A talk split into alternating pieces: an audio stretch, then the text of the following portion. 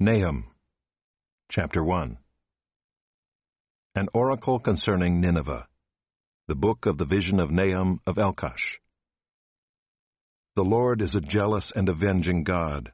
The Lord is avenging and wrathful. The Lord takes vengeance on his adversaries and keeps wrath for his enemies. The Lord is slow to anger and great in power, and the Lord will by no means clear the guilty. His way is in whirlwind and storm, and the clouds are the dust of his feet. He rebukes the sea and makes it dry. He dries up all the rivers. Bashan and Carmel wither. The bloom of Lebanon withers. The mountains quake before him. The hills melt. The earth heaves before him, the world and all who dwell in it. Who can stand before his indignation? Who can endure the heat of his anger? His wrath is poured out like fire, and the rocks are broken into pieces by him.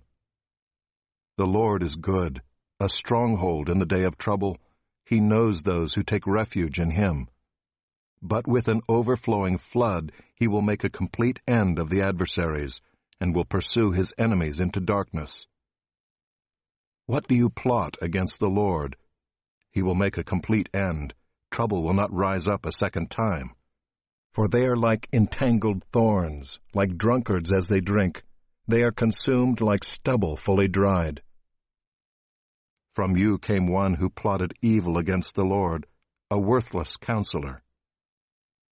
Thus says the Lord, Though they are at full strength and many, they will be cut down and pass away. Though I have afflicted you, I will afflict you no more.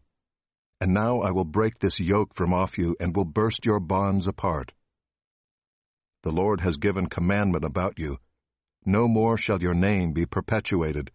From the house of your gods I will cut off the carved image and the metal image. I will make your grave, for you are vile. Behold upon the mountains the feet of him who brings good news, who publishes peace.